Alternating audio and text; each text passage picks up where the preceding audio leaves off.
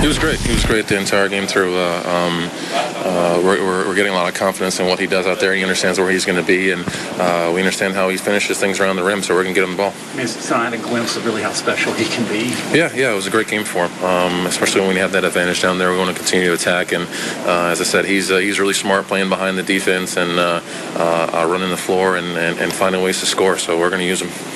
Pop said it was basically a matter of him being healthy, but have you seen improvement from him? As well, absolutely, absolutely. Um, uh, you see a steady improvement uh, um, from last year to this year, and obviously his time on the floor has increased in the last uh, uh 10, 15 games, and uh, you see his confidence rising um, and uh, his game in all respects getting better and better. Do you feel like the defense kind of kept you guys in it when the offense wasn't clicking for um, yeah, I, we I think our defense kept us out of it in the beginning. We, we, we they, they, were playing very well, shooting the ball really well. We weren't making the right uh, rotations. We weren't uh, uh, contesting the sh- shots.